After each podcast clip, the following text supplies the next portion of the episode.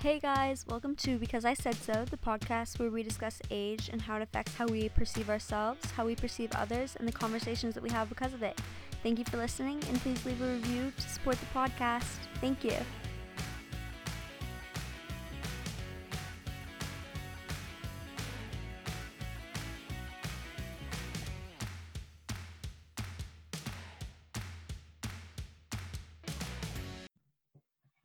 Everybody, we have a very special guest today. You'll hear me call her coach, but her name is Laura Lewis. So, do you want to introduce yourself?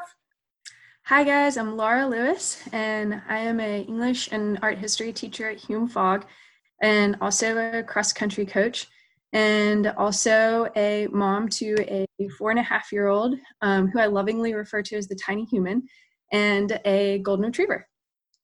Um, yeah, and so I think that obviously during this time, especially being a teacher and having a young child, um, there's so much going on and it's just a very tumultuous time. So, kind of leading into things, how are you feeling really right now? Um, you know, I feel like it changes day to day.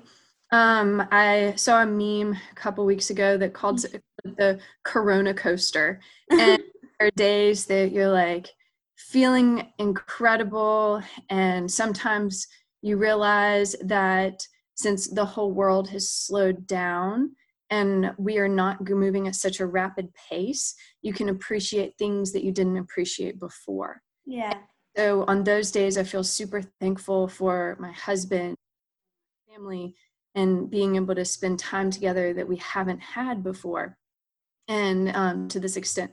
And then other days, you know, it just feels like total and utter despair because I watch people around me who are suffering and struggling. And, you know, we're all worried about the future. And um, a lot of times when I'm trying to help students and athletes through struggles, you know, I tell students to um, kind of compartmentalize things in a way where they put things into a category that they can control and then things into category that they can't control and focus your energy on those things you can control. But like we're all in this roller coaster together like white knuckling it and there's there's so many things that we can't control and so many unknowns you know? So there's always like that underlying sense of struggle and that underlying sense of stress. And so i think just trying to like balance the dichotomy of those has been really challenging over the past couple of months. And then also um, I also found this to happen during the flood of 2010 and during the tornado. There's also this really intense juxtaposition of you step outside and it's an absolutely beautiful, gorgeous day. You know. Around and you're like, oh my gosh, it feels like just a normal day. And so, like, seeing a normal day and seeing like all the flowers blooming in my neighborhood right now and more people going walks all the time and waving as they pass and seeing that versus knowing that like the world is like part of it has been literally on fire in 2020 between australia and now california you know so like also trying to like just like bring to terms looking at things and having it seem normal. And there are so many people who are going through normal days right now and then there's so many people who, but knowing that there's so many people who are not and then being a part of the people who are not going through normal days right now. And so i think like that's also one of the things that's contributing to like intense um thankfulness for certain points in life. And then at the same time like that underlying stress and uncertainty that we're all feeling yeah, and I know for me, one of the things that you've worked on with me throughout um, my career as an athlete has been those things that I can control and things that I can't control because for me that's one of those big things. And so I know for me it's exacerbated during this time where there's so much uncertainty and specifically diving into what you're saying about compartmentalizing those two as a teacher, how has it been um, trying to figure out those two categories and like what you can and can't control and trying to adapt to that atmosphere as well? Mm, that's a good question. So I think that because, you know, it's like when you coach somebody, you become a better runner yourself. When you teach something, when you teach writing, you become a better writer yourself because there's that idea that you know you retain i don't know the exact percentages but like you retain 1% of what you read. You contain like you retain like 10% of what you write. You retain like 50% of what you apply and interact with and then you uh, retain like 90% of what you teach you know and those numbers are off. There's some more statistics out there. Um, but you know so being able to coach people through it and being able to help other people cope right now is probably one of my coping mechanisms because it is something that if I can make somebody else's day a little bit better, then I do feel like I've had a positive impact on this world. And if I can help somebody else through something, then at the same time, I am also reminding myself, all right, Laura, you know, make sure can are you worrying about something you can't control? Can you take that energy change it, call it excitement, and then put that energy into something that you can control. And what I can control is the is how I am supporting you guys. You know, so if I can help students through that, then that actually can help me as I'm also processing. And it makes me feel like I'm making a difference other than just like sitting and just watching everything happen. So, yeah, I think that's really beautiful how you kind of talked about um, i think it's it's also interesting to see like you're going through it too and i think so often we kind of view our teachers or our parents as like infallible um, or like that they know everything and i think right now to have you going through it with us i mean it's kind of like you what you said i think it's cathartic both to you and to us to kind of be like okay we're all in this together Yeah, for sure. I mean, if you guys want to view me as perfect, then you know, right. But I mean, that's another reason that when I'm out there and I'm running y'all's workouts with you, you know, I don't run them as fast as y'all do anymore, but um, I still run every single step that I assign to you guys. I'm running the exact same amount. And so, you know, being able to work through everything with y'all has definitely been, you know, it's like we're on the same team and yeah. we are like we literally are in the same team. And so that's been really helpful as well. And then I do think with cross country, I'm also, again, that's one of those things that I put in the category of being really thankful because our sport lends itself to being a quarantine approved activity. And yeah. it's easy for me to separate you guys into groups. You know, some of you are already in germ pods together and you've been training together through the entire thing, and that's wonderful. Mm-hmm. It's easy for me to put you guys in groups and stay six feet, way more than six feet apart um, while we're doing workouts. Um, you know, and so you can have that sense of normalcy and that yeah. sense of structure and that sense of routine. And I think that that helps.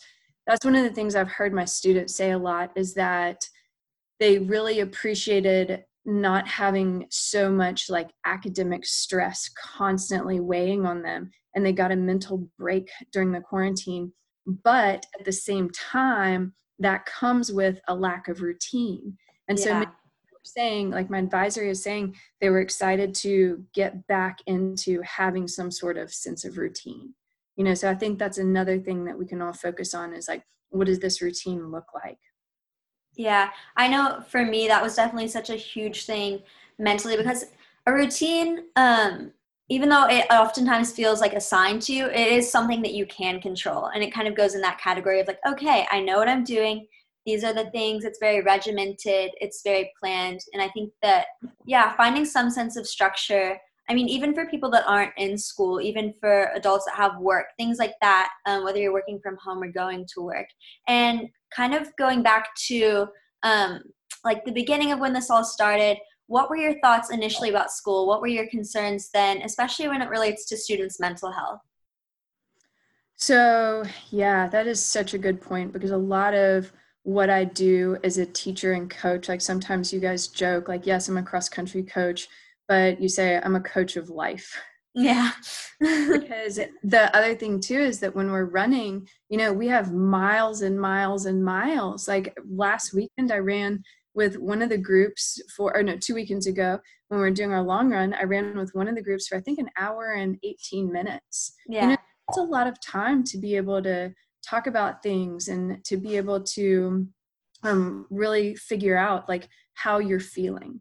And also because running can be relaxing. I know that listeners who are um, listening to this are cringing at that and um, yeah. crazy. Um, but there is that point when you're not running hard, when you're doing runs that are um, the pace is at a conversational pace for you. Then you have that moment. It's like your body is doing this motion and it can allow your mind the ability to clear and to think about things.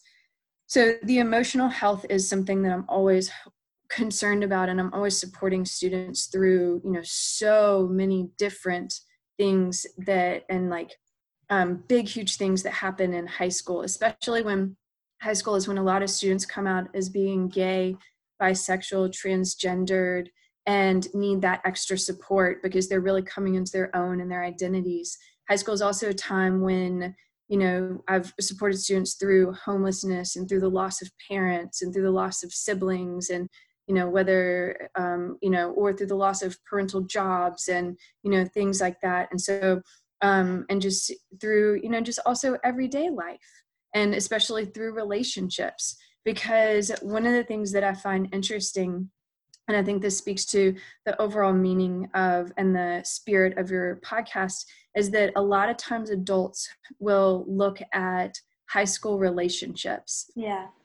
Not really like look like looking down on them is not the right word but it's like they don't give as much credence to them because they know that they're, they're, because statistically speaking the relationship is not going to last you know very few people end up marrying the person the first person that they dated in high school right and so adults will sometimes look at this and be like oh this isn't a long term like a long long term relationship mm-hmm. and so mm-hmm. think of it as not quite as significant However, what happens is at the high school level, this is when you are creating your own identity. And so this is speaking to this mental health component, the socio, I mean, like social emotional component, is that this is when you're creating your own identity. And your first relationship is how the boundaries that you're setting of how do you want other people to treat you yeah. and how you want to treat somebody else in a relationship. And how are you going to work and grow together with this other person? and that is so important and like those are the types of things that you carry with you through your entire lives and so you're creating this structure within a relationship and even if the relationship isn't going to last and some of them do and that's fabulous but you know statistically speaking the relationship will end but it's not that person it is this um you're moving into this identity of you being in a more serious romantic relationship with another individual. And so, you know, that is a huge part of your mental health.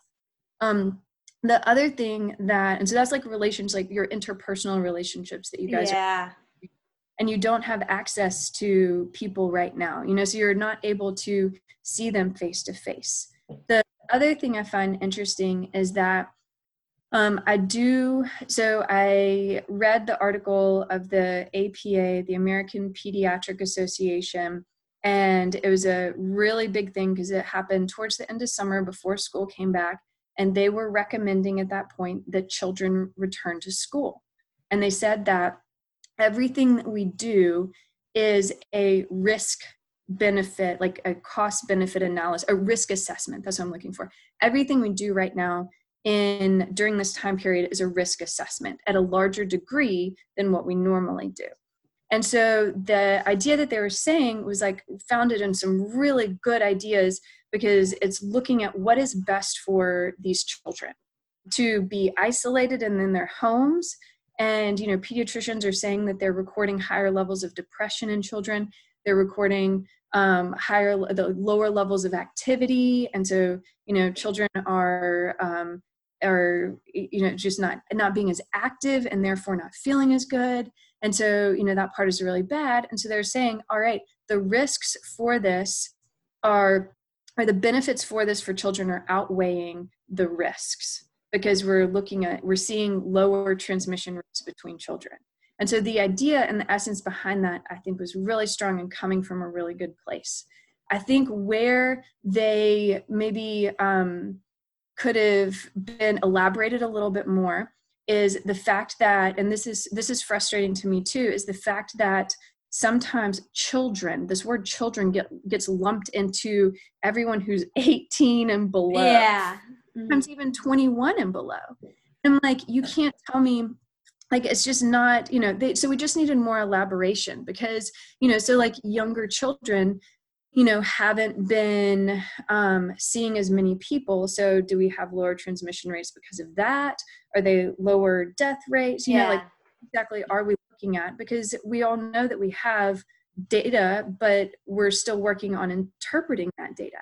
And so the other idea is that at the you know at the elementary school level like you can't tell me that and there are a lot of kindergarten teachers who are working so hard like there's some teachers so well meaning but it's just such an imperfect solution to try and put a kindergartner in virtual learning they don't get the same. However a high school student you know so when we're talking about um, students you know 15 through 18 or 14 through 18 like it is a very different situation because we can give a really quality education. We don't have it's not the same but we can still um, convey material. We can still do these amazing things in classes and breakout rooms and things like that and then the other thing is, um, a couple of weeks after that, I read an article by a psychologist who was saying more anecdotally. So he's looking at his patient's caseload, yeah, the overall data,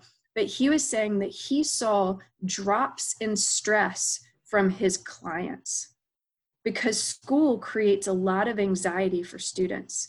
And so he says that in general, when he asks his clients who are high school aged, um, to rate their level of stress during every single day, during time periods of the day and the full of the day, their stress is lower on the weekends. You know, because they're not trying to get up and get to school and get all their assignments and get everything done. yeah. And from one class, shuffle from this class to this class to this class. Okay, uh, cram some lunch in your face. Okay, now change and get to your band practice. Okay, now um, you got to leave band practice 15 minutes early so you can get to your sports practice, and you know then go home and finish your art portfolio. You know, yeah. Being well rounded. And so, you know, he's saying that he's seeing lower levels of stress because students are able to balance things more because we're having Mhm. less transition time. And so he's saying with his particular caseload and his high school age students, he's actually seeing less stress with them during the pandemic.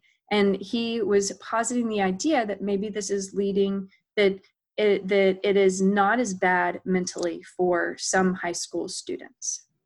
You know, Yeah. so it's kind of interesting when you're talking. I hope I didn't go on too long for that one. Oh no, that was so interesting. I was just enthralled the whole time.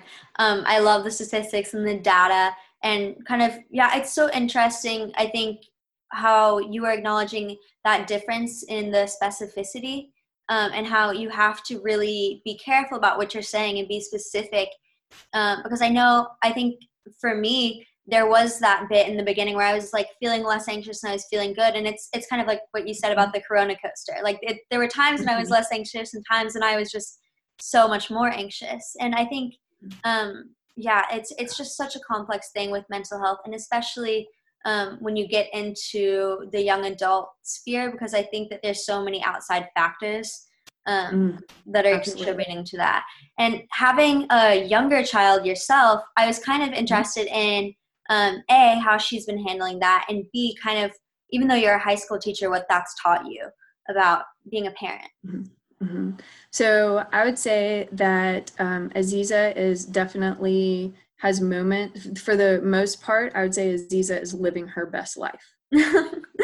because um, at the very beginning of the coronavirus, um, I was trying very hard to make sure that she was still, so she's four and a half right now. yeah, And so she's in that preschool phase. So a lot of what she's doing and interpreting and learning about the world is through play and you know through activities and lots of hands-on activities yeah, uh, before coronavirus, um, I would have described myself as not a Pinterest mom, but Amazon Prime mom, trying to uh, raise a child and make sure that you know I'm paying attention to my relationship with Chris and still growing with that and then making sure that i'm teaching and then coaching and you know trying to make sure that everyone's needs are met. Yeah. Is uh, can be very very challenging. So one of the things i realized is that when um, i had a little bit of extra time i became pinteresty as shit say that? Yes yes yes. it? Does it make it explicit now? I don't no, no, you're a e on there if it doesn't need to be on there. Okay. Yeah and so i was able to like have time to create these little obstacle courses for her. And yeah. rainbow rice and we looked at dye and then we used um, we uh, did kitchen art where we got baking soda and we uh, mixed um, food coloring with vinegar and we would drip it on there. And then i showed her like jackson pollock paintings. Aww. to that. And so you know so i was able to create a lot of activities.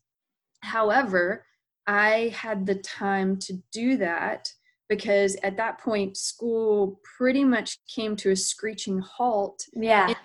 When we were trying to make sure that everyone's um, main needs were met. Mm-hmm. and because tornado time and that was the beginning of coronavirus. So we were trying to make sure that our students within our district had shelter food clothing medicine you know like baby formula you know so that's when we were doing all of that. So i still had time to go help clean up in east nashville and then do other things and then do activities for her because we were doing volunteer work but it wasn't like an all day everyday thing. Yeah. so that was something where we could do that and then i think aziza also had some ups and downs because we've explained to her how like what a virus is and you know why we can't go and hug everybody now and why mm-hmm. you know when we're on a hike we have to move to the side of the trail and let people pass on the other side of the trail so we don't get too close and why we have to wear masks you know and so i was very um i was very careful to make sure that any of that i was i told her explain to her the seriousness of it without trying to without unintentionally um, causing her anxiety. Yeah. So um, practicing, like I would literally practice what I would say to her to make sure I had the right words and then you know had the right demeanor and um, and so I think we did a good job with that. Um, she did internalize some of her anxieties in a way that um, it would like pop up here and there. Yeah. And um, in certain ways, um, like she started having some bathroom accidents that she had not had for like a like like two years year and a half you know and so that was i think that was something that was happening you know and so um and that's the thing too though is as a parent you want to protect your children but you also can't protect them from everything and if you try too hard to overprotect them then they're not going to be able to develop the skills yeah. get through the tough parts in life mm-hmm. you know and so that's the thing is that as a parent it's so hard to find that balance of how can i protect her from the bad things of the world but at the same time make sure that she is can like grow on her own because yeah. to stunt her growth simply because i'm trying to give her some magical childhood that doesn't actually exist anywhere. Mm-hmm. So yeah. that's one of the things that we've worked on. And I think it's also fundamentally difficult at that age because that's a time when relationships and is also such like a big um, factor in how you learn about the world and interactions with other kids and things like that. And I can't imagine how difficult that is as well. Yeah, yeah. And so we did do some really awesome things. Um, so part of it was frustrating because my uh, brother and sister-in-law live in Nashville, and I'm really close with my brother Andrew. And um, his my sister-in-law Danielle is a nurse, and so she was in COVID units on some of the times, and so we weren't able to see them for you know months at a time. And then we made sure to quarantine for really hardcore for two weeks before we went home to visit Chris's parents and um, and then when we left, so we got to visit them twice over the summer, and then I got to see my well, I got to do a um, Romeo and Juliet visit with my grandmother. Yeah. She, so she comes out on the balcony, and I come down there, Precious. and so um, yeah, and so but then when we left the second time in Jackson, we had to tell Aziza that we weren't sure when we would see her grandparents again because Chris is going back to school and he's teaching in person. yeah. So we have to be able to quarantine before we can go and see his parents. And so that means like we're just not sure when we can see them again. And I know that that's a situation that a lot of people um, everywhere are having as well. Yeah, and um, I was kind of wondering too about how you noticed, I guess, just like the differences in like the spectrum of age, just kind of to get like all of it about how Mama Harriet um, was kind of dealing with this mentally too, just kind of that like Mhm. spectrum of everyone. Yeah. So Mama Harriet is mad as hell. And when you call her and ask her how she's doing, she goes, "Well, I'm alive, I suppose." so, um, so Mama Harriet will be 93 years old on September the 1st. Mhm. And um, so she's in an assisted living home in Mississippi.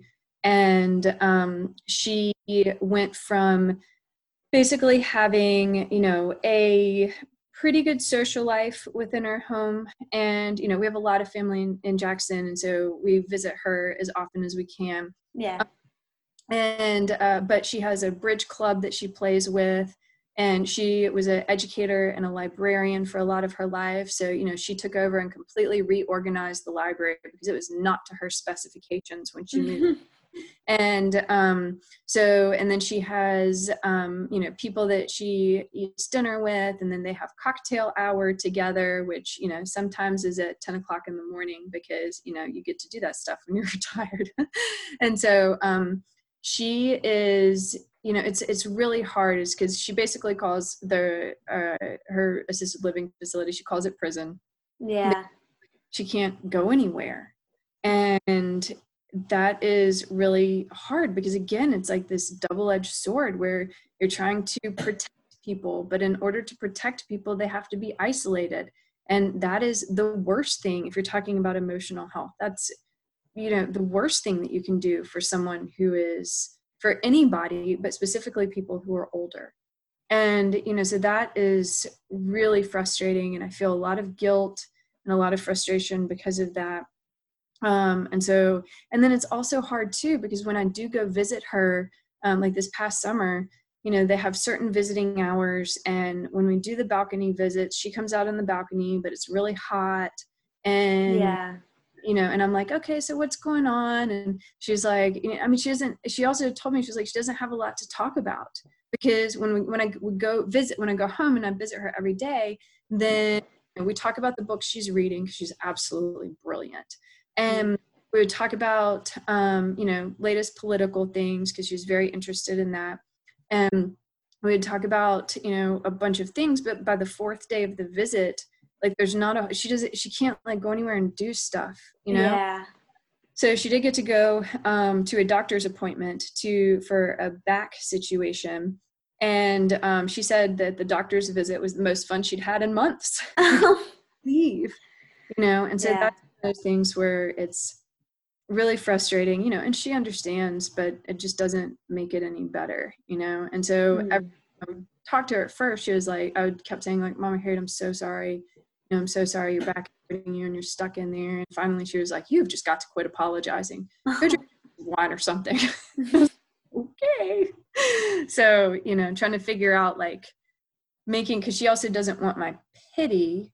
And so trying to figure out how to make sure that she knows that i care about her and i feel for the situation that she's in without like i guess i kind of overdid it on one visit. Yeah, yeah, because I know for me, I mean, obviously being 93 is like a long way away for me, but um, growing up has always been one of my big fears. And I think part of it is trying to find purpose along the way. And so I think that right now, especially in that situation, I think that it can be difficult to find that sense of purpose and that sense of joy when there's not a whole lot that you're able to do. And Mhm. so yeah, I think I think it's hard because like you do want to give that pity and you do want to be like i'm sorry that you're dealing with this but at the same time there's not that much that you can really do about it. And there's not that much that um, the pity or like feeling sorry for someone can really change. And so it's kind of difficult to know exactly how to help. And i think that that's a really challenging aspect of this too. Mm-hmm. yeah right now her main sense of purpose um, is a political sense. Can i mention that or yeah.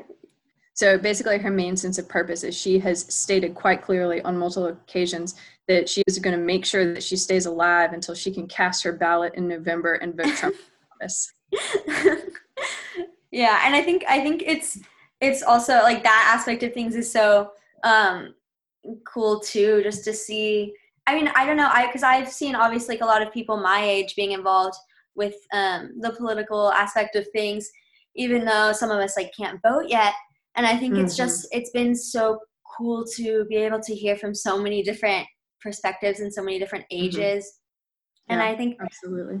that's like that's that is one of the beautiful things. Our political process is not perfect but it does allow for such like a wide um, array of experiences behind everything.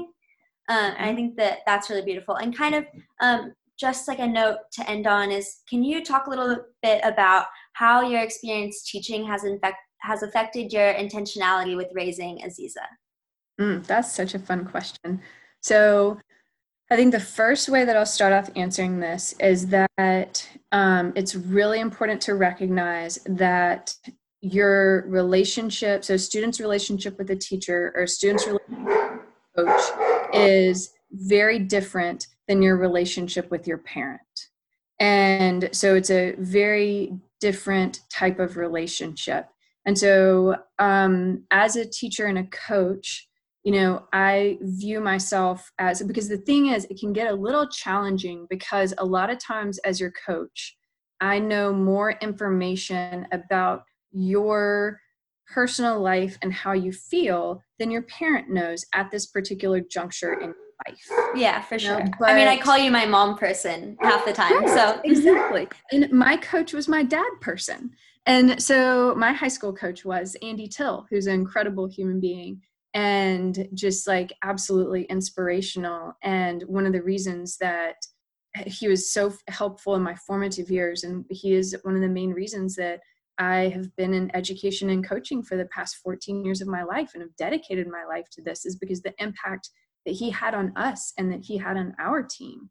And you know so but it is a very different situation. So i view myself basically you know there's the saying it takes a village to raise a child and so i view myself as part of the village you know mm-hmm. and so I, want, I always want parents to know that like we're working on this together and your parent is always your parent and they've been there for so many years and they're going to be there for so many more years and I'm, I'm here like during this interim time period to help you guys through this like crazy challenging time period and i'm here as a helper and so that's the big thing is that um, is that you know your parent is always your parent and i'm just here like as part of your crew and your team. So that i also am very aware of the fact that when aziza gets to high school age you know i will then be in your parents shoes and i just hope and hope and hope that she has somebody who is investing in her and is helping guide her when she thinks that i don't know anything that i'm talking about. Yeah and so um so, so that's one thing that i always keep very clear is that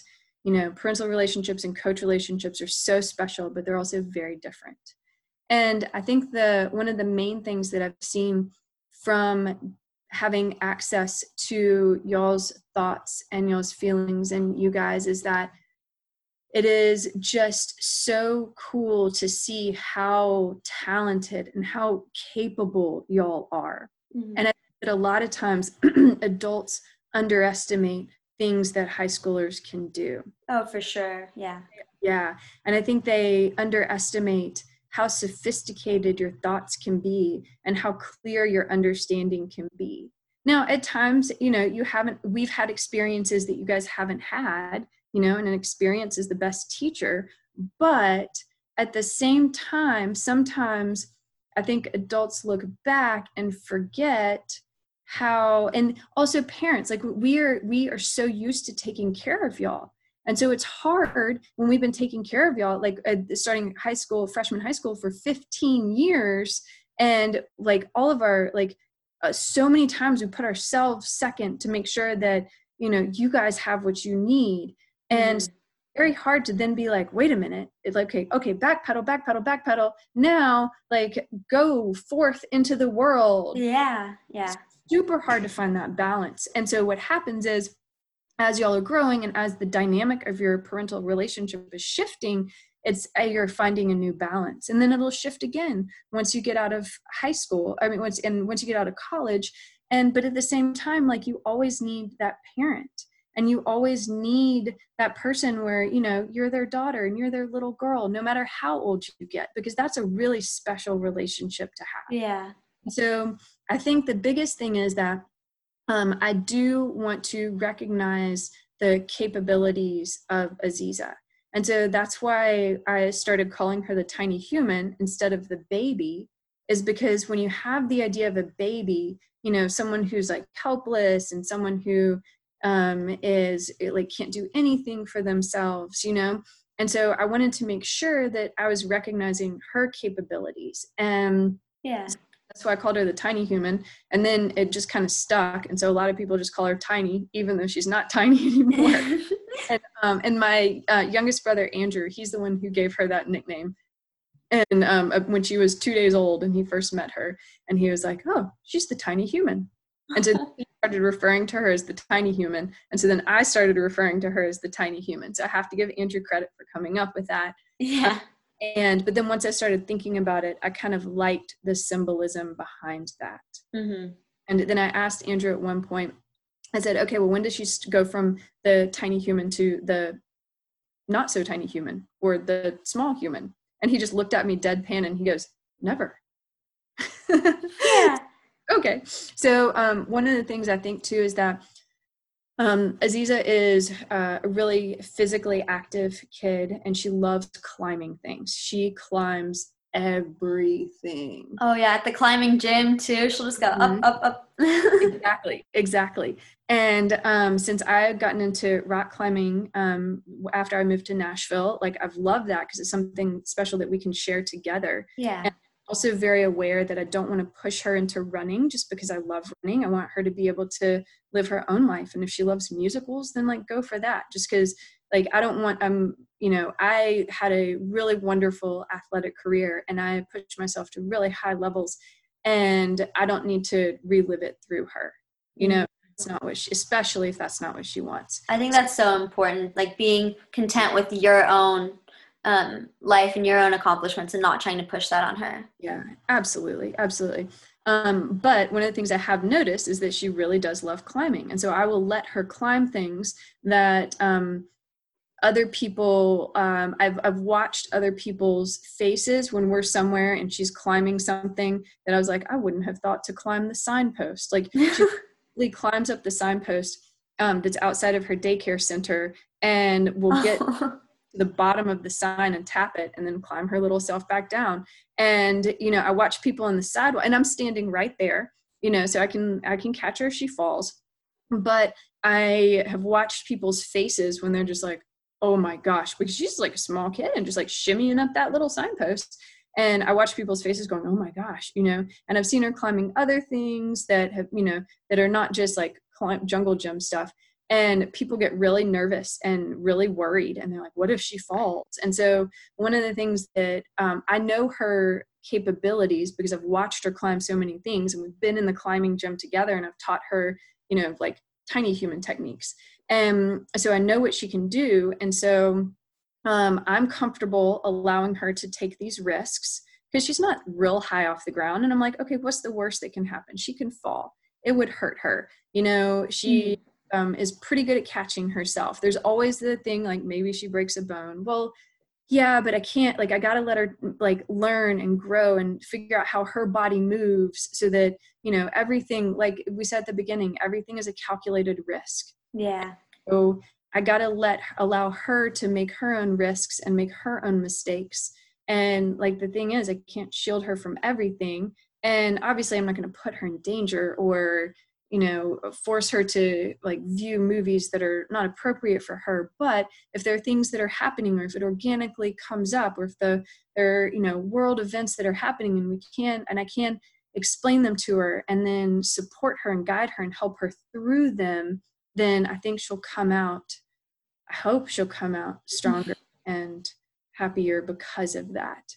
But you know what? The big secret is is that um, none of us as parents know what we're doing. We're just trying it as it goes along, and we try something, and I'm like, oh dang, that didn't work.